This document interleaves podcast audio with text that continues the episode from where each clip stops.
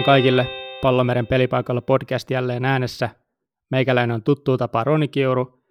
Ja tänään meillä on jakso toiveena toteutuksessa muodostelmaluistelujakso.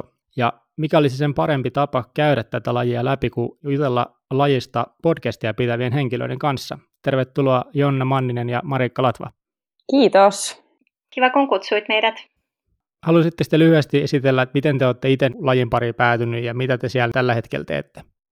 Siis lajihan tuntuu, että se on osa mun identiteettiä ja ollut jo ollut pitkään ja ollut aina, mutta mä oon itse lajin parissa ollut tosiaan viisivuotiaasta asti ja edennyt aika lailla Lahdessa kasvaneena monissa eri joukkueissa ja luistelin SM-junioreihin asti, eli 17-vuotiaana lopetin Lahdessa ja sitten luistelin vuoden, vuoden Jenkeissä Jonnan kanssa itse asiassa. Ja sen jälkeen harrastin kansallisesta sarjassa, mikä on sitten SM-tasoa alempi sarja muutaman vuoden ja valmensinkin luistelua. Ja sitten on pitänyt tällaisen kymmenen vuoden ajatustauon niin kuin luistelun harrastamisesta, mutta ollut tosi aktiivisesti mukana tässä lajin parissa, tehnyt kaikenlaisia juttuja vapaaehtoistöistä lähtien ja sitten oikeastaan kaksi vuotta vai onko sitten kolme vuotta sitten, kun perustettiin oma tämmöinen Masters-sarjan muodostelmaluistelujoukkue, niin nyt kolmisen vuotta luistellut taas itse. Kerran viikossa höntsää tosin, mutta todella tosissaan sekin. mutta tota, niin sitten tänä keväänä perustettiin Jonnan kanssa tämä podcast, missä me puhutaan kaikista lajin ilmiöistä ja muutenkin naisurheilusta. Et siinä on oikeastaan mun tausta tämän lajin parissa. Hyvä. Kiitos Marikka. Mites Jonna? Aika pitkälti sama tarina monilta osin, eli mä oon myöskin Lahdesta kotoisin ja siellä luistellut tonne SM-junioreihin asti. Olin myöskin siellä Jenkeissä tosiaan Markan kanssa lukiovaihdon aikana luistelemassa yhden kauden ja sitten sen jälkeen mä kävin tuolla kansallisella puolella höntsäilemässä yhden vuoden, sitten mä tein paluun SM-junioreihin Lahdessa ja, ja tota, sitten lukion jälkeen muutenkin Tampereelle SM-senioreihin, eli tuonne lajin, lajin korkeimmalle tasolle kilpailemaan Tapparan silloisessa joukkueessa, jota ei, ei enää valitettavasti ole. Ja 2012 lopetin sitten oman aktiiviurani muodostelmaluistelun parissa ja sen jälkeen mä oon tainnut seitsemän vuotta luistella yhteensä kansallisella tasolla, eli tämmöisessä kerran viikkoon treenaavassa joukkueessa eri kaupungeissa, Jyväskylässä ja nyt Espoossa ja välillä Ruotsissa kävin luistelmassa myöskin ja siinä ne taitaakin olla. Nyt me ollaan taas tosiaan Marikan kanssa myöskin samassa joukkueessa, itse perustavassamme joukkueessa tuolla Espoossa luistellaan. Ja mitäs muuta mä teen luistelun parissa? Mä oon myöskin kirjoittanut Skate in Finlandille, eli Taitoluisteluliiton tämmöisen ajankohtaismediaan artikkeleita välillä, että tuommoista harrastelujournalistiikkaa on myöskin tehnyt sitten luistelun parissa. Jes, hyvä. Se, mitä mä oikeastaan tässä ajattelin, että tämä jakso voisi käsitellä, niin mennään vähän eri kulmista. Puhutaan lajin aloittamisesta, puhutaan rahasta, puhutaan niistä kilpailuista, kiinnostaa itse, että miten tätä treenataan, mikä siellä on tärkeää – sitten puhutaan siitä joukkueen niin kuin roolista, mitä siellä on eri niin sanottuja pelipaikkoja, ja sitten tähän loppuun niin tulee vielä noin lajin muutokset, mitä siellä on tapahtunut, sekä sitten ajankohtaisimmat asiat, mitä tällä hetkellä lajissa on menossa. Niin aloitetaan tuosta aloittamisesta. Te kerroittekin jo itse, että miten te olette niin kuin lajiin päätynyt, minkä ikäisenä ja tälleen, mutta mikä se on niin kuin se, osaatteko te sanoa siihen, että miten joku harrastaja päätyy niin kuin tämän lajin pariin? Miten sinne löydetään? Musta tuntuu, että kun muodostelmaluistelu tuotiinkin Suomeen, niin siinä oli paljon ajatuksena se, että on laji kaikille, ketkä ei pärjää yksinluistelussa. niin mä haluaisin nostaa, että näin se ei ole. Vaan tämmöinen vahva asetelma on taitoluistelupiireissä ollut mun mielestä pitkään, että, että tämä on vähän tämmöinen, niin kun ne, ketkä ei jaksa hyppiä, niin menee sitten tuonne muodostelmaan vähän hyörimään. Mutta laji silloin, kun itse aloitti 90-luvulla, niin se oli tosi uusi laji silloin. Ja jotenkin löysin sinne ihan täysin niin kuin äidin perässä. Hän oli itse voitti Suomen mestaruuden aikuismuodostelmassa ja sanoi, että olipa kivaa mennä yhdessä tuolla jäällä, eikä, eikä tarvinnut yksin painaa meneen. Niin siitä kautta mä itse löysin ja mä luulen, että, että jotenkin tämä joukkueurheilu nuoremmin, se ehkä vetää puoleensa jo silloin nuorena. Joo. Mites Jonna, tuleeko sinulla tuohon tuohon, tota, niin että miten sä itse löysit tai miten sä niin näet sen tällä hetkellä, että miten, miten joku löytää lajin pariin?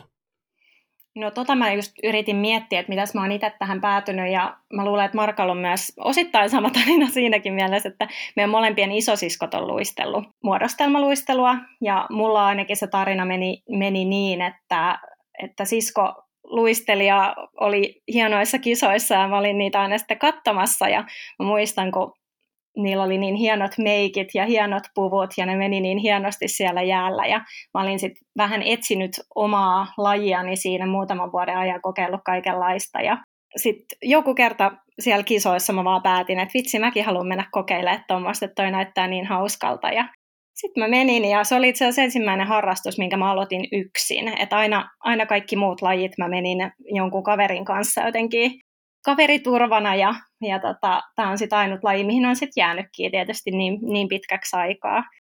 Et kyllä isosisko jalanjäljissä, mutta kyllä sitten äiti on jo vienyt kyllä ihan pienenä mut luistelukouluun.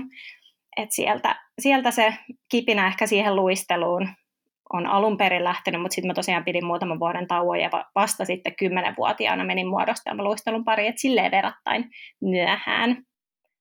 Et ehkä tuohon luisteluun kyllä on semmoinen tietynlainen kipinä, kun sinne jäälle menee. Et kyllä mäkin olen saanut kuulla siitä, että ekat luistelukoulutunnit on menty silleen pystytty enemmän jään pinnassa kuin jään päällä ja sitten on todettu, niin kuin, tai vanhemmat on todennut, että okei, tuosta ei tule niin kuin yhtään mitään, että, että aivan järkyttävää kunnes sitä on aika sintikkäästi jatkanut, että sit on kuitenkin aina tykännyt. Että kyllä siinä on jonkinlainen, musta tuntuu kaikki luistelu on aina semmoinen tarina, että, että sitä sieltä sit vaan jatkoi ja siitä vaan jotenkin nautti niin paljon. Niin kai se on niin kuin semmoinen jonkinlainen palo siihen itse tekemiseen kuitenkin syntyy. Se on vaan semmoinen, että sit se on tai se ei ole.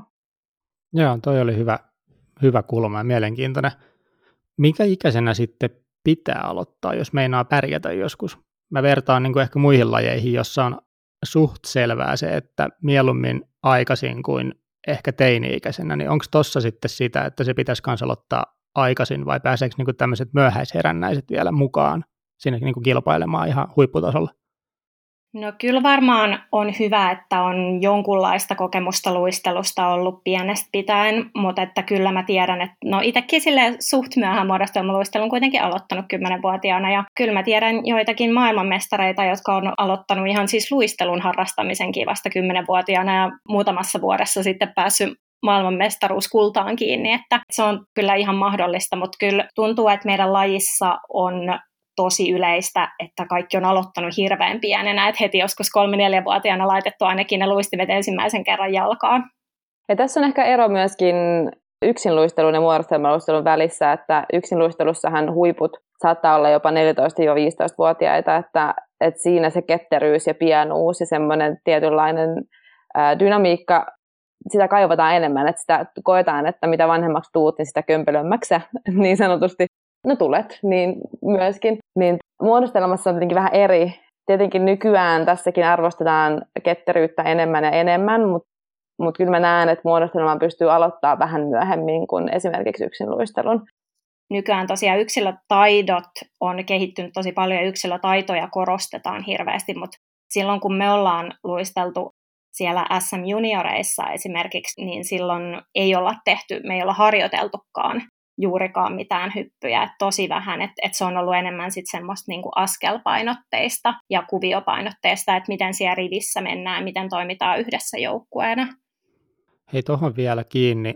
Jos siinä yksilöluistelussa vähän toimii käänteisesti, että mitä nuorempi sä oot ja pystyt saavuttaa sen sun huipun, niin periaatteessa parempi niin kuin sun yksilölaji uralle. Niin te mainitsitte tuosta, että tämä on alun perin ollut vähän semmoinen niin jäähdyttelylaji näille vanhoille yksilöharrastajille tai niin kuin yksilöhuipuille, niin tapahtuuko niin kuin sitä edelleen? Onko se edelleen niin? Ei se kyllä ole. Että nythän tämä luistelu on huippuurheilua on ihan siinä, missä yksin luistelukin. Et tästä aloitetaan, että ensimmäinen kilpaileva joukkue noin 7-10-vuotiaita about. Niin ne kilpailee ihan tosissaan, ne treenaa monta kertaa viikossa ja, ja heillä on leirejä ja ja kisamatkoja ja useita kisoja vuodessa ja näin, että kyllä se on ihan tosissaan kilpailua nykyään ihan pienestä pitäen ja siinä mielessä täytyykin olla semmoinen muodostelma äly muodostunut jo siihen mennessä, että kun sä sinne huipulle meet, että se yksinluistelu ja muodostelmaluistelu on niin eri, erilaisia lajeja, että sä et pysty sieltä yksinluisteluhuipulta kyllä hyppäämään muodostelman pariin niin kuin yhdessä sekunnissa, että paljon nähdään kyllä sitä, että yksinluistelijoita vaihtaa muodostelman pariin, mutta sitten se täytyy tapahtua kyllä silleen suht nuorena, että se muutos on vielä mahdollista. Tuohon mä voisin vielä lisätä sen, että Suomessa tosiaan tehdään vaan yhtä luistelulajia. että jos sä oot muodostelmaluistelija, niin sit sä teet muodostelmaluistelua, jos sä oot yksinluistelija, sä teet yksinluistelua, mutta monessa muussa maassa, esimerkiksi Ruotsissa tai Jenkeissä, niin on tosi tavallista, että siellä kisataankin molemmissa lajeissa, että sä treenaat ja kisaat sekä yksin että sen joukkueen kanssa. Joo, joo, toi on mielenkiintoista. Suomi panostaa tietyllä tapaa enemmän tähän muodostelmaluisteluun kuin muut, ton takia, että ne keskittyy, ne ketkä on muokkareita, niin pelkkään siihen. Onko toi oikea tulkinta? Se voi olla ihan totta, koska silloin kun mekin oltiin Jenkeissä, niin meidän piti suorittaa tiettyjä tasoja yksinluistelupuolelta, että me saatiin kisata muodostelmassa. Että siellä saatetaan luistella yksinluistelua, tai me luisteltiin yksinluistelua kerran tai kaksi viikossa, ja sitten meillä oli muodostelmaa meidän joukkueen kanssa noin kolme kertaa viikossa. että Suomessa treenataan ainoastaan sen joukkueen kanssa. Et kyllä se, se voi olla hyvinkin just sen Suomen etu siinä, että me keskitytään siihen lajiin aika tiiviisti. Joo, ehdottomasti sen takia myöskin niin Suomi on huipulla tässä lajissa, että kun pienestä pitää jo, jo tavallaan keskitytään siihen yhteen lajiin ja, ja opitaan niin kuin sanottu niin ole siellä rivissä, että kyllä se on kuitenkin ihan eri, että yksilötaidot on tosi tärkeitä, mutta ehkä sitä treenaaminen on vähän erilaista Suomessa sitten kuitenkin kuin noissa muissa maissa, missä on vähän enemmän hajautettua toi treenaaminen. Alright, hypätään sitten aiheeseen nimeltä raha. Mulle on itselle jostain muodostunut käsitys, että tämä on tosi kallis laji. Johtuu varmasti siitä, että jääkiekko on kallista ja jotenkin jäällä pelattavat lajit tai harrastettavat lajit tuntuu kallilta. Mä uskon, että tämä on monella tämmöinen ensiajatus, että tämä on varmaan ihan sikakallista. niin tota, mitä te sanotte tuohon? Onko se, onko se sikakallista? Kyllä se on aika, aika hintava harrastus, että tietysti kulut koostuu useista eri asioista, on just jäämaksut, Tietysti tässä riippuu paljon kaupungista, että kuinka paljon kaupungit tukevat junioriurheilua tai näitä edustusjoukkueita, niin silloin tietysti jäämaksut saattaa olla pienemmät, mutta sit aina, aina on kuitenkin myöskin sit ne valmennuskulut siihen päälle. Ja sitten on kaiken näköisiä kilpailupukuja ja treenivarusteet, joukkuevaatteet, luistimet, mitähän muuta, kaikki leirit, kisamatkat, niin kyllä siitä tuolla siis lajin korkeimmalla tasolla SM-sennuissa PK-seudulla, missä siis kaikki tämän hetken Suomen SM-sennut sijaitsee, niin, niin kyllä se on semmoisen kymppitonnin kaudessa per luistelija. Ja tuohonkin maksuun sisältyy, että sen lisäksi se joukkue saattaa saada useita kymmeniä tuhansia sponsorirahaa, mutta silti sille luistelijalle ja maksettavaa aika paljon, että kyllä tämä on vahvasti erittäin kallis laji, mutta tietenkin tässä on ammattivalmentajat ja treenimäärät on aika isoja ja sen takia just, että se saadaan se joukkue pelaamaan yhdessä hyvin. Just näin. Paljon maksaa tuommoisen huippuluistelijan luistimet? Kyllä ne siellä tonnin pintaa on luistin, kenkä ja terät. Et toki, toki vähän merkittää vaihtelee, mutta tota, just tässä on näihin tutustunut, kun mulla on itsellä ajankohtaista vaihtaa luistimet tässä vaiheessa, niin kyllä ne siellä kenkä saattaa maksaa semmoinen 6500 semmoinen hyvä, hyvä kenkä, mitä on esimerkiksi paljon just noilla SM-senioreilla tällä hetkellä, ja terät on sitten semmoinen 2,5-3,5 euroa. Joo, ja toi on niin kuin pari luistimia, mikä maksaa sen tonni. Joo, joo. Ja luistimet yleensä huipulla kestää semmoiset pari-kolme vuotta, että, että sitten niitäkin saa uusia silleen suht usein. Kyllä. Kysymys, että voiko muokkari elättää itsensä lajilla, niin taitaa kääntyä siihen suuntaan, että ei. Siis joo, siis to, vahvasti ei pysty, että, että kyllä tänne lajille tarvitaan näkyvyyttä ja sponsoreita enemmän, ehkä se on joskus sitten mahdollista. Kyllä, kyllä. Alright, se ehkä tuosta rahasta. Mennään sitten tähän, että millaisia kilpailuja teillä on? Onko teillä jotain Suomen sisäistä tämmöistä SM-sarjaa tai tällaista, että puhutaan niin eka tästä Suomesta, niin miten me määritellään Suomen paras joukkue vai määritelläänkö sitä ylipäätänsä? Meillä on siis SM-sarja, jolla on kaksi valintakilpailua vuodessa ja sitten on SM-kilpailut. Ja sitten näistä kilpailuista saadaan tietyt pisteet ja sitten näiden SM-valintakilpailujen viisi parasta junioreissa menee vielä tällaiseen MM-valintakilpailuun, joka on tämmöinen ekstrakilpailu.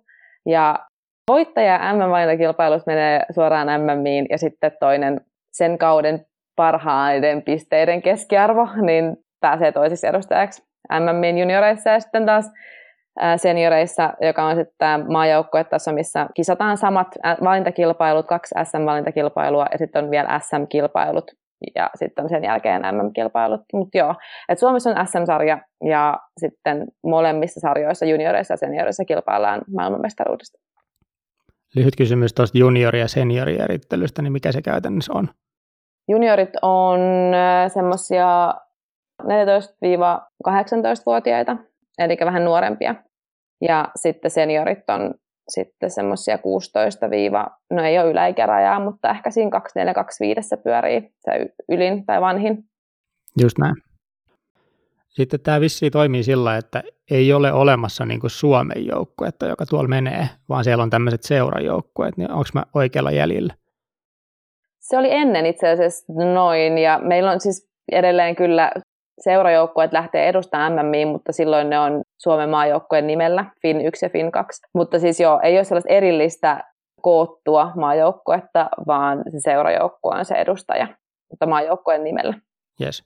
Voittaisiko semmoinen kasattu joukkue paremmin kuin tuommoinen niin seurajoukkue, joka on FIN 1 tai FIN 2? Että pystyykö ne olemaan niin paljon parempia ne yksilöt, että ne sen takia voittaisi tämmöisen seurajoukkueen, joka nyt vaan esiintyy FIN 1 nimellä? No se on lajissa vähän hankalaa, koska se tarvitsen koko kauden siihen niiden lyhytohjelman ja vapaa-ohjelman harjoittelemiseen ja siihen, että sä saat sen semmoiseen huippukuntoon, että, että kyllä sen huomaa noilla huippujoukkueillakin kuitenkin kauden ensimmäisistä kisoista sinne MM-kisoihin, niin se ohjelma kehittyy ihan mielettömästi siinä muutamassa kuukaudessa. Sitten se pitäisi, jos kasattaisiin tämmöinen maajoukkue näistä kaikista parhaista yksilöistä sieltä täältä, niin se pitäisi kyllä sitten treenata sen maajoukkueen kanssa ihan koko kausi. Että semmoinen ei kyllä oikein onnistuisi, että, että sitten vaan kauden päätteeksi äkkiä kyhättäisi joku ohjelma, millä sitten lähdettäisiin niin MMEihin edustamaan ellei tämä tietenkin kasvaisi ihan hurjasti ja, ja me oltaisiin olympialaji ja meillä olisi Vierumäellä oma talo ja jäähalli ja treeniolosuhteet ja kyllä mä näen, että tämä voi olla mahdollista, mutta ehkä siihen on vielä matkaa. Just näin, mutta se ei toistaiseksi vielä ole, ole ihan tota saavuttanut. Ei, ei. Miten se kisa sitten käytännössä toimii? Et miten pitkiä nämä ohjelmat on ja tämmöisiä seikkoja? Pystyttekö te avaamaan siitä niin kisatapahtumaa? Kisat alkaa, tai kisat on aina kaksipäiväisiä, ja ensimmäisenä päivänä kisataan lyhyt ohjelma, ja se on enemmän semmoinen teknisempi, eli siellä suoritetaan tiettyjä, tiettyjä säännöissä olevia kuvioita, ja se on kestoltaankin lyhyempi, niin kuin ehkä nimikin kertoo, noin kaksi puoli minuuttia pitkä. Ja sitten on taas seuraavana päivänä on vapaa-ohjelma, jossa on enemmän vapautta ja luovuutta ja, ja kerronnallisuutta, ja siinä joukkueessa saa näyttää sitten omia erityistaitoja niin sanotusti ja se on sitten hieman pidempi, että se on neljä minuuttia sennuilla ja sitten tosiaan senioreilla on myös sitten kaikkia nostoja ja muita tämmöisiä erikoisliikkeitä, mitä ne voisi vapaa tehdä. Ja siis nämä lyhytohjelma ja vapaa-ohjelma on SM junioreilla ja SM-senioreilla nimenomaan, että ne on ainoat sarjat, missä on kaksi ohjelmaa, että kaikilla muilla sarjoilla on sitten vain yksi vapaa-ohjelma. Okei, okay, yes. Eli se teknisempi, lyhyempi setti on näillä huipuilla ja muut tekee vain sitä vapaata. Joo, mutta kaikilla on eri säännöt sitten sarjasta riippuen, että SM-seniorit on esimerkiksi ainoat, jotka tekee näitä ryhmänostoja. Aivan joo, että siinäkin on eroja. Joo. Miten sitten nyt sanotaan, että tavallinen katsoja katsoo jonkun tämmöisen ensimmäisen päivän kisa ja näkee sen lyhyt ohjelma ja sitten sit siinä ilmeisesti jotain pisteitä annetaan, niin miten te avaisitte semmoiselle tavantallaajalle, että mistä nuo pisteet niin tuli? Siis pisteethän jaetaan, meillä on kaksi paneelia, eli meillä on tekninen paneeli ja sitten on tuomaripaneeli. Ja sitten nämä tekniset katsoo sen ohjelman teknistä osaamista, eli mitä säännöissä on sanottu, mitä pitää tehdä, niin miten se joukkue suorittaa sen jäällä. Eli onko kuvio, liikkuuko se oikean määrän jäällä, onko askeleet, mitkä luistelijat tekee, onko niissä oikeat kaaret. Ja, sitten nämä tuomarit katsoo enemmän sellaista, että et minkälainen koreografia, miten se joukkue esittää sen ja mikä niiden luistelutaito on. Luistelutaitoon vaikuttaa paljon vauhtia, semmoinen yhtenäisyys, unisono ja näin. Et siinä on enemmän tämmöinen niin kuin paneeli, joka katsoo tämä taiteellisuutta ja sitten paneeli, joka katsoo niitä sääntöjä. Ja sitten ne antaa niin kuin omat pisteensä ja sitten tähän, ketkä katsoo niitä sääntöjä, niin sitten jos tulee kaatumisia tai sääntöjä ei ole noudatettu, eli kuvio ei saa mitään arvosanaa, niin ne sitten laskee niistä niitä miinuspisteitä. Ja kaatumisista saa aina yhden miinuspisteen, ja jos se kestää liian kauan, niin siitä saa vähän lisää miinusta ja tällaisia. Eli niihin pisteisiin vaikuttaa niin kuin myös se suoritus itsessään tietysti. Oliko nuo pisteet semmoinen, niin kuin, jos miettii taas sitten niitä, että on kilpailun voittajalla, sanotaan nyt vaikka 200 pistettä, niin sitten toisiksi tulleella on 190 tai tälleen, niin onko toi semmoinen, mihin ne suurin piirtein voisi asettua, vai onko ne erot hyvin, hyvin pieniä vai hyvin, hyvin suuria, vai millaisia niin kuin, tyypilliset erot on jossain niin kuin, kisoissa? No nyt on Suomen taso on niin kova SM-senioreilla, että kyllä kisat saattaa ratketa ihan semmoisista 0,02 pisteistäkin jopa, mikä on sitten toisaalta tosi tosi mielenkiintoista, että että se, se päivän kunto ja kenen pää kestää ratkaisee. Sen takia kilpailut on hirmu jännittäviä tässä lajissa. Okei. Tuo jännä pistemäärä voi olla jopa niin kuin satoja tyyppisesti, ja sitten se ratkee niin kuin sadasosilla, niin se tuntuu, tuntuu jotenkin väärältä, tai sillä ristiriitaiselta. Se on aina hirmu jännää, että esimerkiksi mikä joukkue pääsee MMiin, koska nämä kolme huippujoukkuetta, ketä meillä on, ketä usein kisaa tässä MM-kisapaikasta, tai on viimeiset vuodet kisannut, niin saattaa mennä ihan viimeisiin kisoihin ja viimeisiin hetkiin asti, että saadaan tietoa, että kuka voittaa SM, SM ja, ja kenellä oli keskiarvo paras, että se vaihtelee niin paljon kisasta toiseen ja tosiaan erot on tosi pieniä ja päivän kunto usein ratkaisee. Mitkä nämä on nämä kolme kovinta Suomessa? Mm, Rockets Helsinki, Helsinki Rockets, äh, Marigold Ice Unity ja Team Unique. Ja sitten meillä on neljäskin SM joukkue Luminaires, joka tulee tosi kovaa sieltä neljäntenä kyllä. Varmasti kilpailee M-paikasta kanssa pian. Okei. Okay.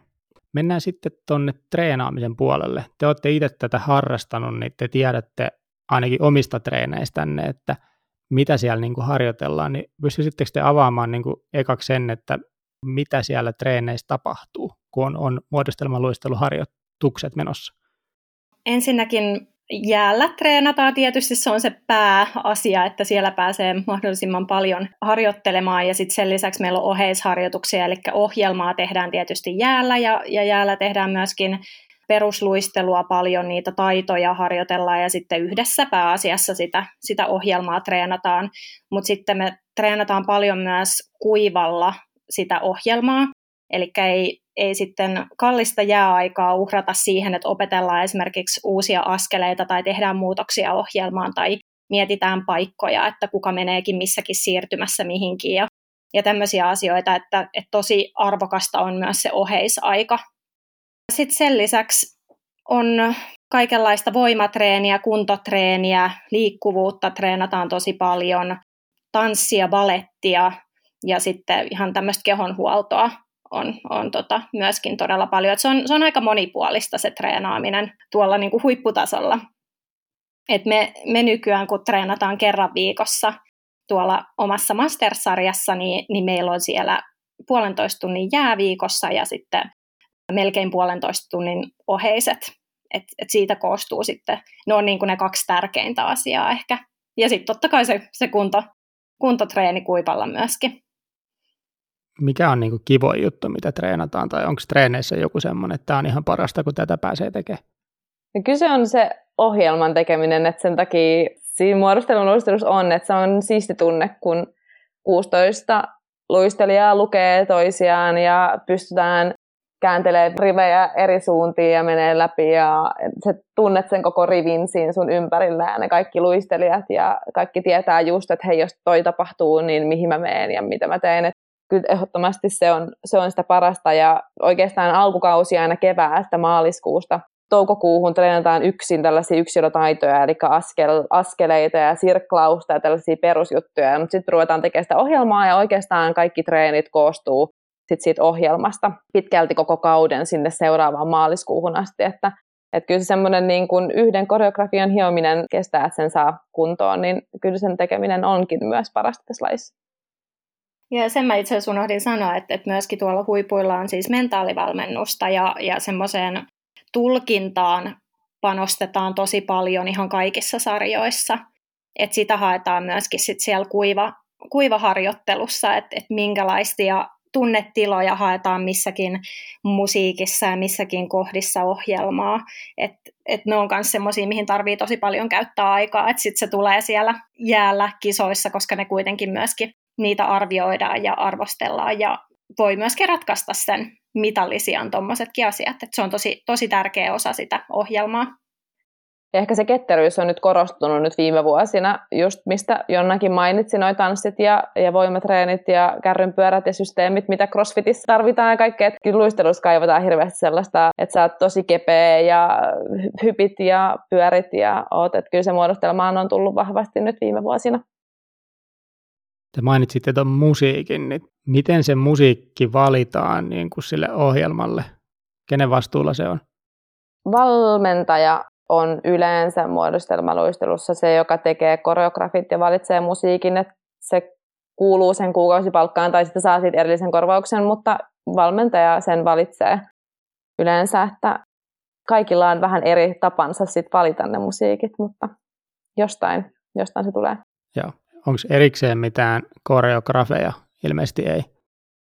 Harvalla joukkueella on, mutta muutamalla kyllä on erikseen koreografit. Ja kyllä esimerkiksi noin suomalaisia ammattivalmentajia on tehnyt koreografioita ulkomaisille joukkueille myöskin. Aivan, joo, okei. Okay. Onko se sellainen juttu, että Suomessa on sitten tuo valmennuksen taso maailmaan nähen kovempi?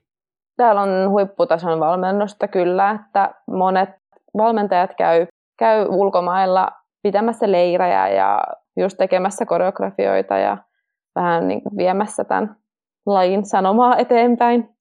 Kyllä, kyllä. Miten sitten tota, valitettavasti välillä vammoja tulee, niin onko teillä jotain semmoista muodostelmaluistelijoilla on aina tämä paikka rikki-tyyppistä vammaa?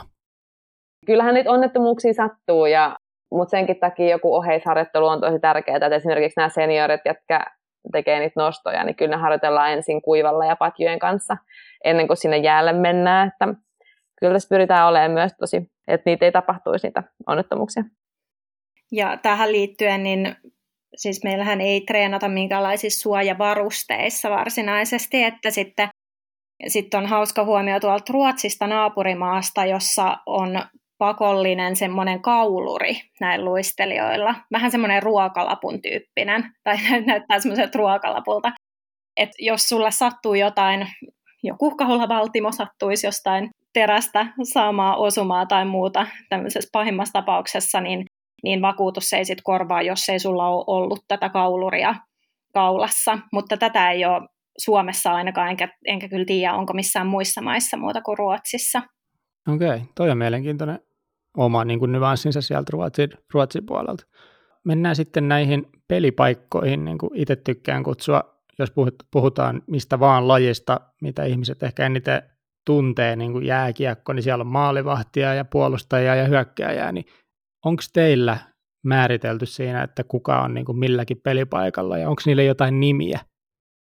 Onhan siellä ohjelmassa tosi erilaisia paikkoja, vähän vaikeampia paikkoja, vähän helpompia paikkoja, sitten siellä tehdään erilaisia temppuja erilaisissa paikoissa, että kaikki ei tee aina ihan täysin samaa ohjelmaa käytännössä siinä mielessä, että siellä on, siellä on erilaisia temppuja tai vaikka erilaisia liukuja ja, ja tämmöistä, että niitä sitten tietysti luistelijoiden vahvuuksien mukaan laitetaan oikeille paikoille. Mutta se on enemmän siitä taitotasosta niin kuin kiinni, että, että mitä sä teet siellä, mutta ei ole selkeästi semmoista, jos nyt hakee vähän semmoista analogiaa tuolta muista lajeista, että ei ole semmoista selkeää niin kuin hyökkääjää pakkia, tai että joku on aina siellä niin kuin keskellä tai lopussa tai alussa sitä muodostelmaa. Enemmän siihen niin kuin taitotaso tosiaan vaikuttaa, että kun kilpa ohjelmassa on vain 16 paikkaa, mutta usein joukkueessa saattaa olla 25 luistelijaa. Eli siellä on yhdeksän ylimääräistä, niin niistä taitotason mukaan katsotaan, ketkä pääsee kilpailusuoritukseen mukaan. Ja varsinkin just nykyään, kun nuo yksilötaidot korostuu ja, ja siellä ohjelmassa myöskin saa korostaa yksilöitä, mitä ei aikaisemmin ole ollut mahdollista. Että se on ollut ihan säännöissä kielletty, että ei saa niin kuin, joku yksi luistelija ei saa tehdä siellä kuvion keskellä yksin jotain piruettia, mikä on nykyään sitten sallittua. Niin kyllähän se semmoiset yksilötaidot ja tämmöiset erikoistemput, erikoistaidot, niin merkitsee tosi paljon siinä, siinä skabassa sitten. Ja sitten noista rooleista tai pelipaikoista vielä niin tuli mieleen, että siellä SM-senioreilla, jotka tekee niitä ryhmänostoja, niin siinä kyllä ehkä näkyy monesti, että siellä on ne NS-nousijat, jotka sitten on monesti ne samat samat vuodesta toiseen, että, että jotka sitten nousee, joita nostetaan siellä nostoissa ja sitten niitä on neljä kappaletta joukkueessa, että se on ehkä semmoinen selkeämpi. Mutta toki heillekin tarvii sitten aina varamiehiä, että kyllä ne varmasti vaihtuu nekin, mutta vähän sama kuin jossain cheerleadingissä, että, että sielläkin on niitä, jotka, joita heitellään ja jotka nousee sinne kaikista korkeimmalle, niin ne on yleensä niitä pienimpiä ja köykäisimpiä luistelijoita, mutta joilla kuitenkin täytyy olla tosi kova vartalon hallinta. Miten sitten tuo valmentajan rooli? Mä olin ehkä muotoillut tämän kysymyksen sillä että voiko se valmentaja nostaa se joukkueen tasoa vai onko se enemmän niistä yksilöiden taidoista ja yhteispelistä kiinni. Että jos me rajataan vaan se coachi ja laitetaan niin tasavertaiset joukkueet muuten, niin pystyykö se coachi niin nostaa sitä joukkueen tasoa?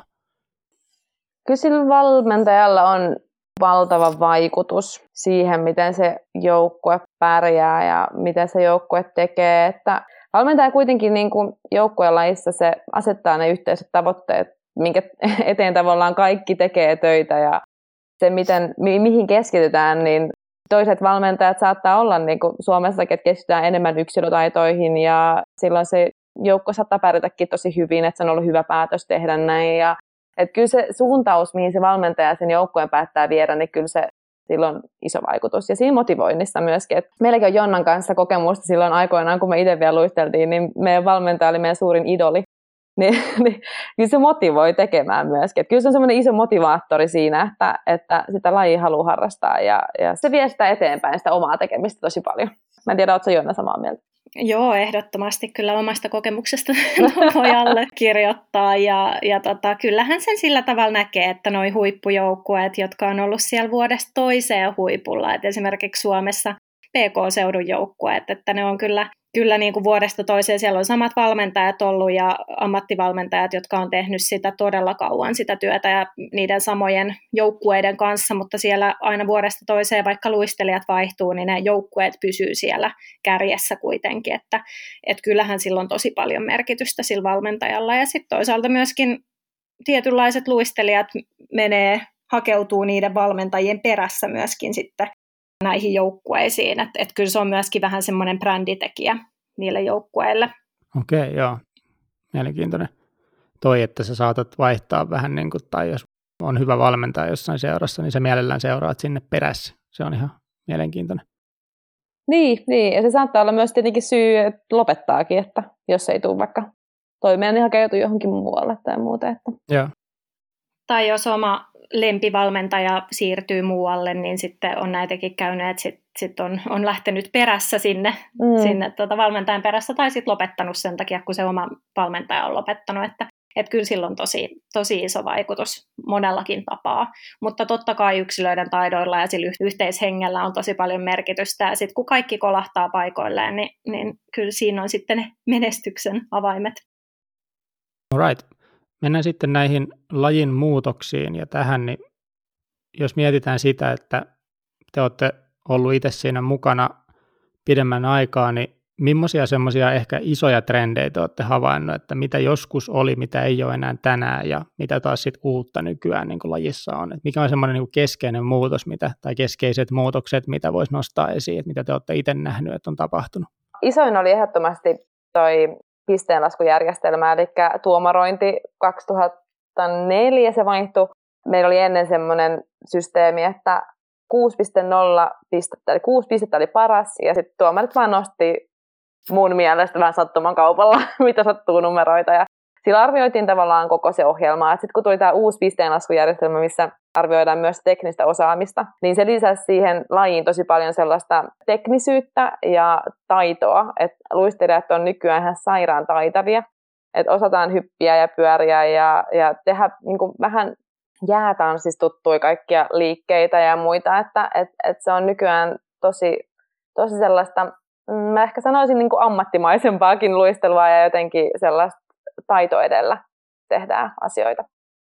Joo, ja toinen asia, mikä on semmoinen varmaan kaikista selkein konkreettinen muutos on ollut tuo luistelijoiden määrä siellä ohjelmassa, että ihan silloin alun perin niin joukkueissa on ollut 32 luistelijaa siellä kisaohjelmassa luistelemassa ja sitten se tiputettiin kahteen neljää, sitten kahteen kymmeneen ja nyt se on sitten tämä 16.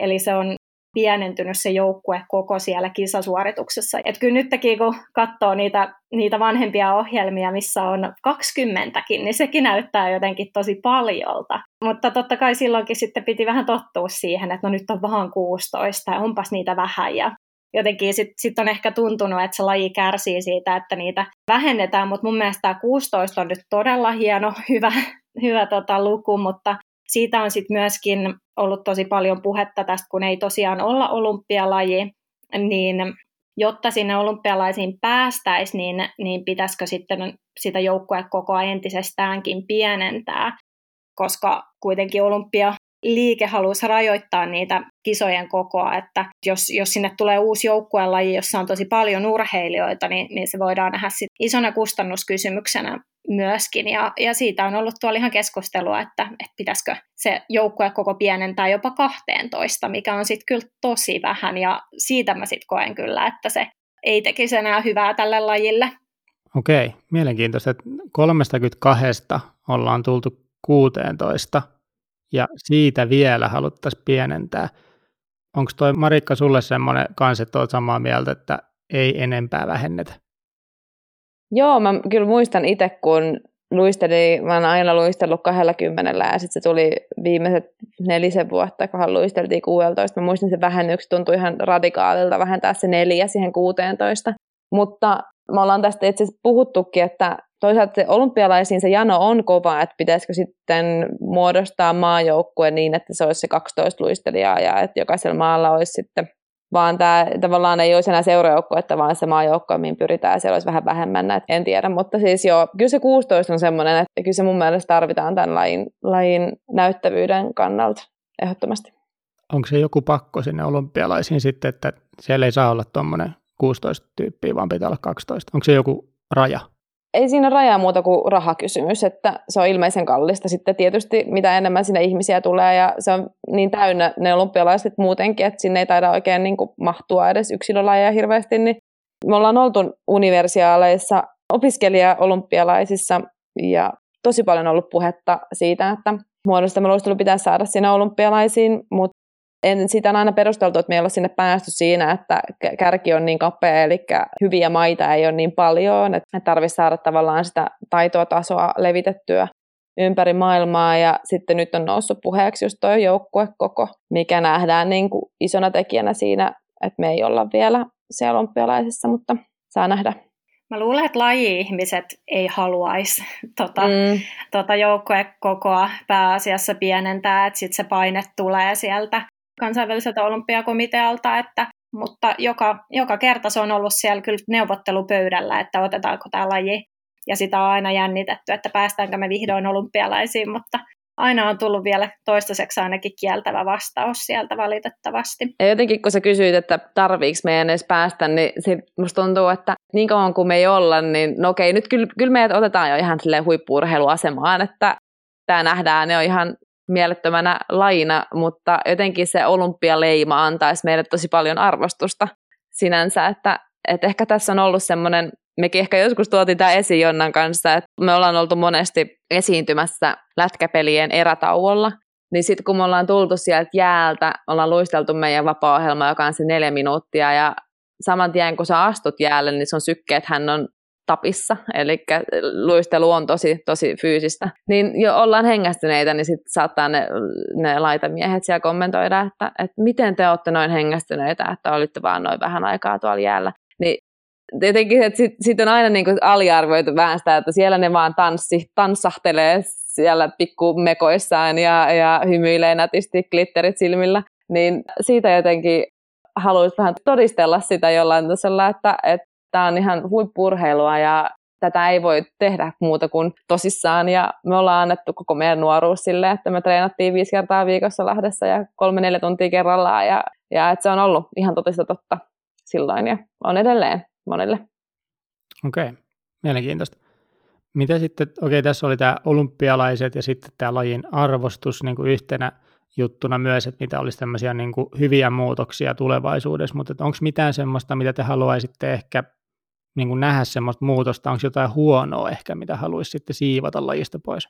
No mä näen, että luistelussa on vähän tämmöinen konservatiivinen klangi, ja sitä me ollaan Jonnan kanssa meidän omalla podcastillakin pyritty vähän poistamaan, että kaikkea ei aina siivottaisi vaan pois, että eihän meidän lajissa, kun tämä on vaan tällaista ihanaa taitoluistelua, että kyllä tässäkin on omia ongelmiansa, että uran lopettaminen on monelle vaikeaa, sitä ei käsitellä yhtään minkään seuran kautta. Ja, et kyllä tässä on niin kuin taitoluistelussa mun mielestä paljon sellaista konservatiivisuutta, mistä ehkä haluaisi enemmän eroon, että olisi vähän lähestyttävämpää ja jotenkin, että olisi avoimempaa, että kaikista asioista puhuttaisiin avoimesti niin kuin ne on ja, ja että sitten ei tulisi mitään sellaisia ikäviäkään yllätyksiä.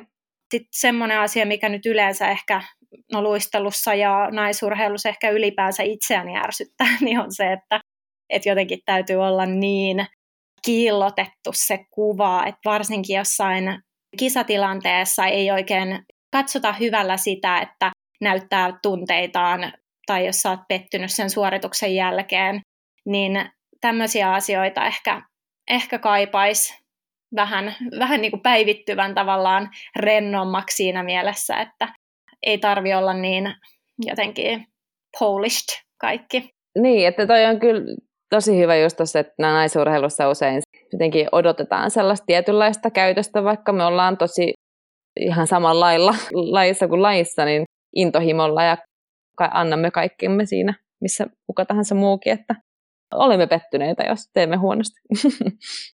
Ja kyllähän niin kuin jos miettii jotain ammattifutari nyt tulee ekana mieleen, joka käy ihan kuumana, kun se tekee jonkun virheen kentällä, niin kyllähän se nyt aika avoimesti tunteensa näyttää, varsinkin jossain Etelä-Euroopan maissa tai tällaisessa.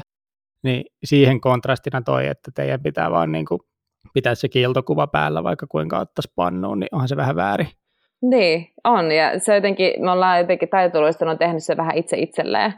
Et tuntuu, että kuka sitä niin kuin lopulta odottaa, kun me itse toisiltamme. Et siinä just, että muuttaa sitä kulttuuria vaan siihen, että niin kuin Kiira Korpekin on paljon puhunut, että se on paljon joutunut kestämään sellaista, että no, minun täytyy vaan hymyillä ja jaksaa, vaikka siltä ei oikeasti tuntuiskaan.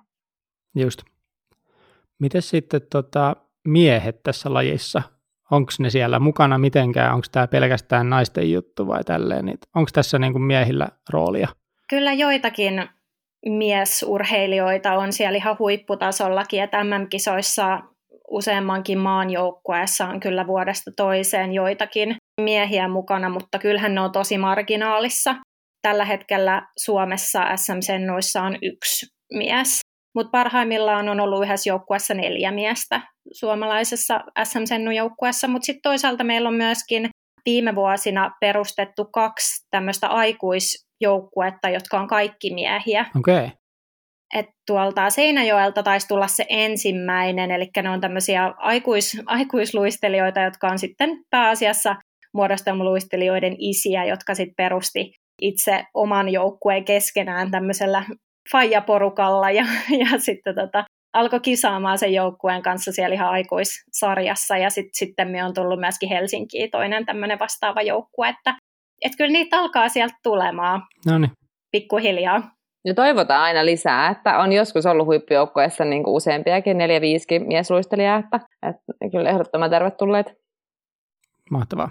Mennään sitten vika-aiheeseen, eli ajankohtaisiin. Eli mitä semmoista, jos joku nyt innostuu, että hei, mä tutkin tämän homman läpi ja mä haluan katsoa jotkut kisat vaikka.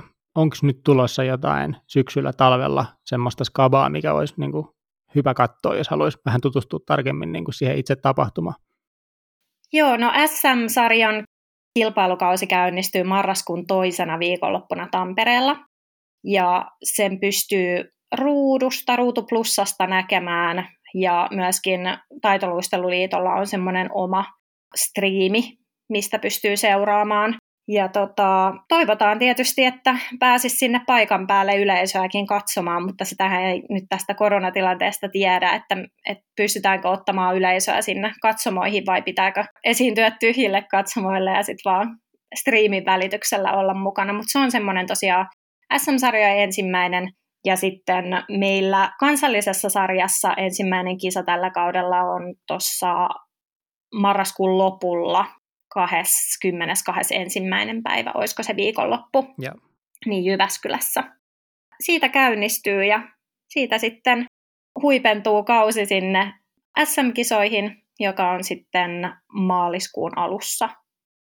Joo, eli käytännössä niin kuin marraskuun maaliskuun on se teidän kausi, missä noita huippukisoja on nähtävissä.